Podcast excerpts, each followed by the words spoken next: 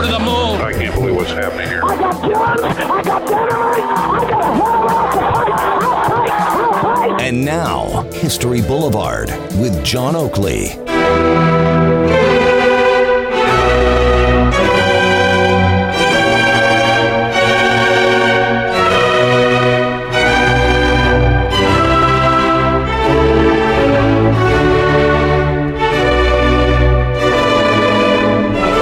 A significant date in Toronto, insofar as Massey Hall is concerned, for sure. 129 years ago on this date, 1894, it opened its uh, doors, and Handel's Messiah was the evening's offering. Uh, we've come a long way since then. We talk about uh, certain artists that we might have seen over the years. Lightfoot, for sure, over 170 shows. Uh, there's been some spoken word artists as well. It's really a remarkable, not just venue, but legacy. And uh, here to tell us all about it is the author of the definitive book on the venue, which is entitled Massey Hall, David McPherson, joining the Oakley Show. David, good to have you with us. Good afternoon. Hey, good afternoon, John. Thanks for having me. It's a pleasure to be here this afternoon. Well, I appreciate it on this date. Uh, you knew this going in, didn't you, that this was the 129th anniversary? Yeah, oh, for sure. It's a significant day, and uh, uh, also the city of Toronto proclaimed it Massey Hall Day earlier today, so that that was pretty significant as well. It's uh, and well deserved. I mean, this has uh, been a part of the fabric of the city for uh, you know 129 years since Hart Massey, uh, you know, bestowed it as a gift uh, to the city, and it was also in memory of his uh, his son Charles, who was a big music lover and unfortunately died at a young age of typhoid fever.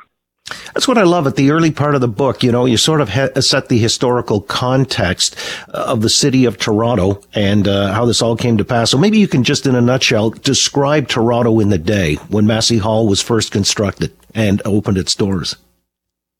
Yeah, back in you know the early 1890s, uh, before the turn of the century, I mean Toronto was still, you know, a city that uh, you know was growing uh, substantially. I mean, you had the Gooderham and Worts uh, factory nearby, and uh, from Hart Massey's point of view, he was a, a huge industrialist, and he had built. Uh, he had moved his factory uh, that employed thousands of workers uh, to King Street uh, in downtown Toronto. Uh, there was still uh, a lot of horse traffic, and uh, you know the cars weren't uh, on the streets yet. But uh, really, Toronto was booming, and uh, really that's how this came about. Uh, Hart Massey was a lover of the arts, and he knew that you know he saw Toronto as a place for the growth that was occurring. It, it really needed a, a music hall and an art center and a place for culture that. Uh, was more than uh, a place like the St. Lawrence uh, Hall that was there, uh, you know, could hold. It, it needed a bigger space, and so you know that's kind of how the Massey Hall came to be. My understanding is it actually had more seats initially, about 3,500, whereas now it's under 3,000. How did that come about? Uh, yeah, that was mainly, I think, just over the years and a, a few of the, the renovations and, and changing some of the layouts and adding in a few uh, amenities like a lounge on the second floor and you know things like that that uh, a few seats were taken out. And also I think in the the earliest years there was uh, kind of some balconies and things around the stage. And there was actually I think seating in behind the stage at one point. So you know that probably accounts for you know some of the loss of seating over the years. But pretty much uh, you know the Massey Hall as we know it and even with the current revitalization it, it, it stuck around you know the you know 2,500 uh, or so uh, seating capacity to 2,700. So again, David McPherson wrote the book on it, Massey Hall. And we're talking about this venerable institution, historic. I mean, it's designated as such. And you say all the renovations or the changes, it still retained the integrity of the hall, which is interesting over the years, over a century and change the acoustics are the thing that seem to be the constant. You talk to any of the artists or even back in the day, they all note that this was something that was very special about this magical venue. Uh, why would that be? Was it the architecture? What was going on there? Yeah, I think it, it is one of those, uh, you know, the, the mysteries uh, in, in a way, but I think a lot of it had to do probably with the architecture originally. Um, you know, it was modeled after, uh, a lot of places and the Spanish and Moorish influence uh, that Hart Massey uh, loved. And the other thing with the the hall itself uh, that people who have been there know. I mean, it, the the horseshoe shape is quite unique uh, for a concert hall, and it all, so because of that, it, it feels more like a church, right? And everyone feels so close to the action, and that's what artists repeatedly told me that you know you're on that stage, even though there's 25. 2,600 people uh, watching you, uh, you can hear, you know, them talking up in the stands, or you can see them, and it feels like they're giving you a hug. I think that was, you know, what uh, Jim Cuddy had told me at one time. But uh, yeah, I think that all played into the sound, and uh, that is the one thing that all artists said. Um, it it never did sound uh, incredible though in sound check. That was always the interesting point, and so I think it almost needed the people in there. Um, and, and they added to um, the great acoustics that always came out. You mentioned a church. Uh, there was somebody who did describe it in your book as a music church. Who was that?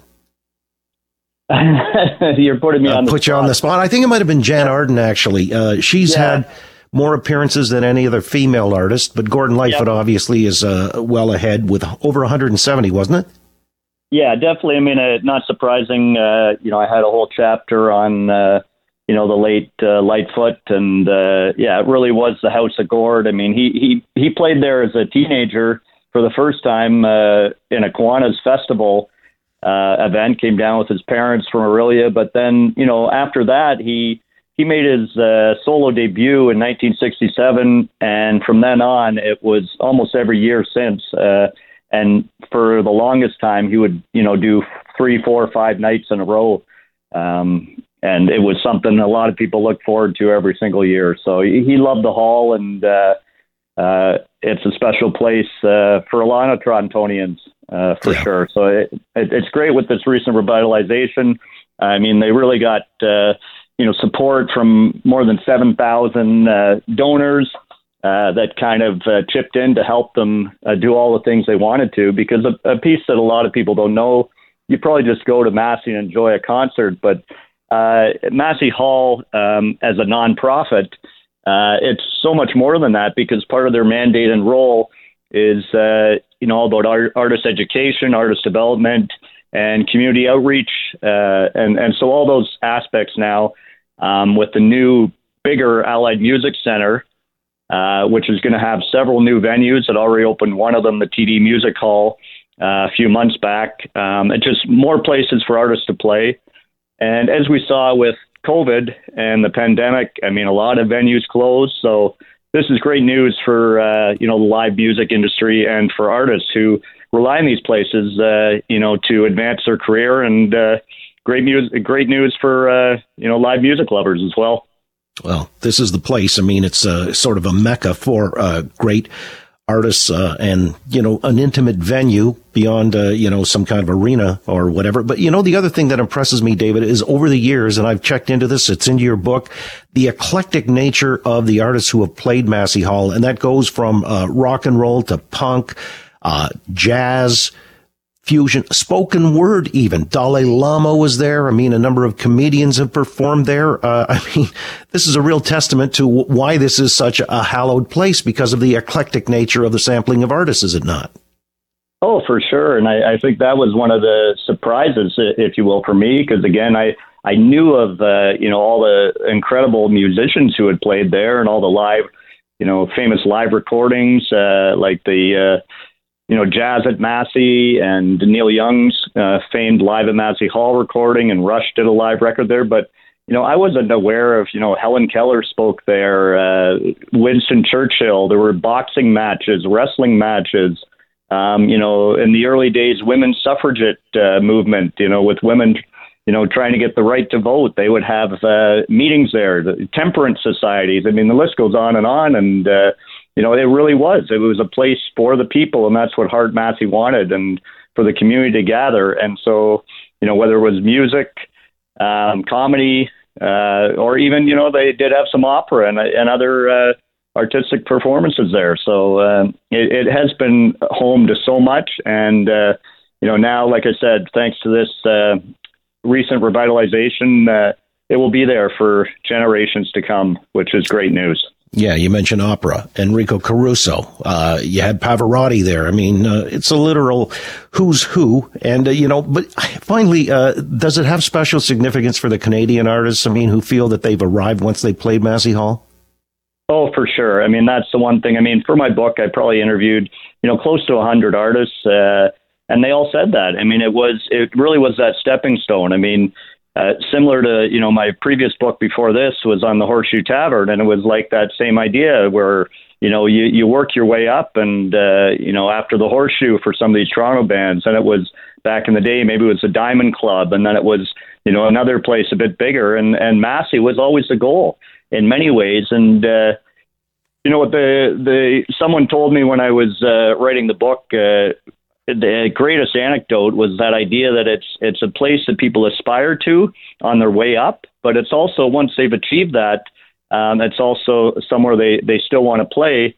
Uh, to illustrate, like Neil Young, he could easily sell out uh, Scotiabank and you know arenas and some other artists like that, but they often would rather come and play Massey Hall for two or three nights just because of you know how special it is and it's more intimate uh, and it, it gives fans that that much uh, better an experience. Yeah, it resonates Canadiana. Uh, Ronnie Hawkins' yeah. 60th birthday bash was held there in 95 and Stompin' Tom. Finally, I got to ask, I mean, uh, he didn't want to kill the boards, you know, by stomping on the stage. Uh, yeah. That's where, yeah, he had his board, his special board. And uh, tell me what happened to the board after a concert. Oh yeah, I mean, back in the early '90s, when uh, Stompin' Tom had a bit of his uh, resurgence at the tail end of his career, uh, after every show, he would always end in Massey Hall, and something he would he did uh, he'd auction off his uh, stomping board hmm. uh, for charity. Usually, you know, it might have been for the Food Bank of Toronto, and so that's pretty cool. And uh, one thing you'll see if you go to um, you know the new TD Music Hall and the original Massey Hall, they have a lot of they've done a great job now preserving because they have the space again uh, to preserve some of these elements uh, in history, uh, whether it's like Jim Cuddy's guitar or you know something that Jann Arden wore while she played there. And yeah, the I did notice when I went to the TD Music Hall, uh, Stompin' Tom Stompin' Board uh, is there in a glass case that that you can see. It's our version of the Ryman Auditorium, uh, which is in Nashville for the Grand Ole Opry back in the day. David McPherson, this is a must read, uh, the definitive book on Massey Hall. This is Massey Hall date opened on this date in 1894, 129 years ago. The book is called Massey Hall. Really appreciate it, David. Thanks so much. And uh, we just scratched the surface. A worthwhile read. Great. Thanks so much, John. Have a good night.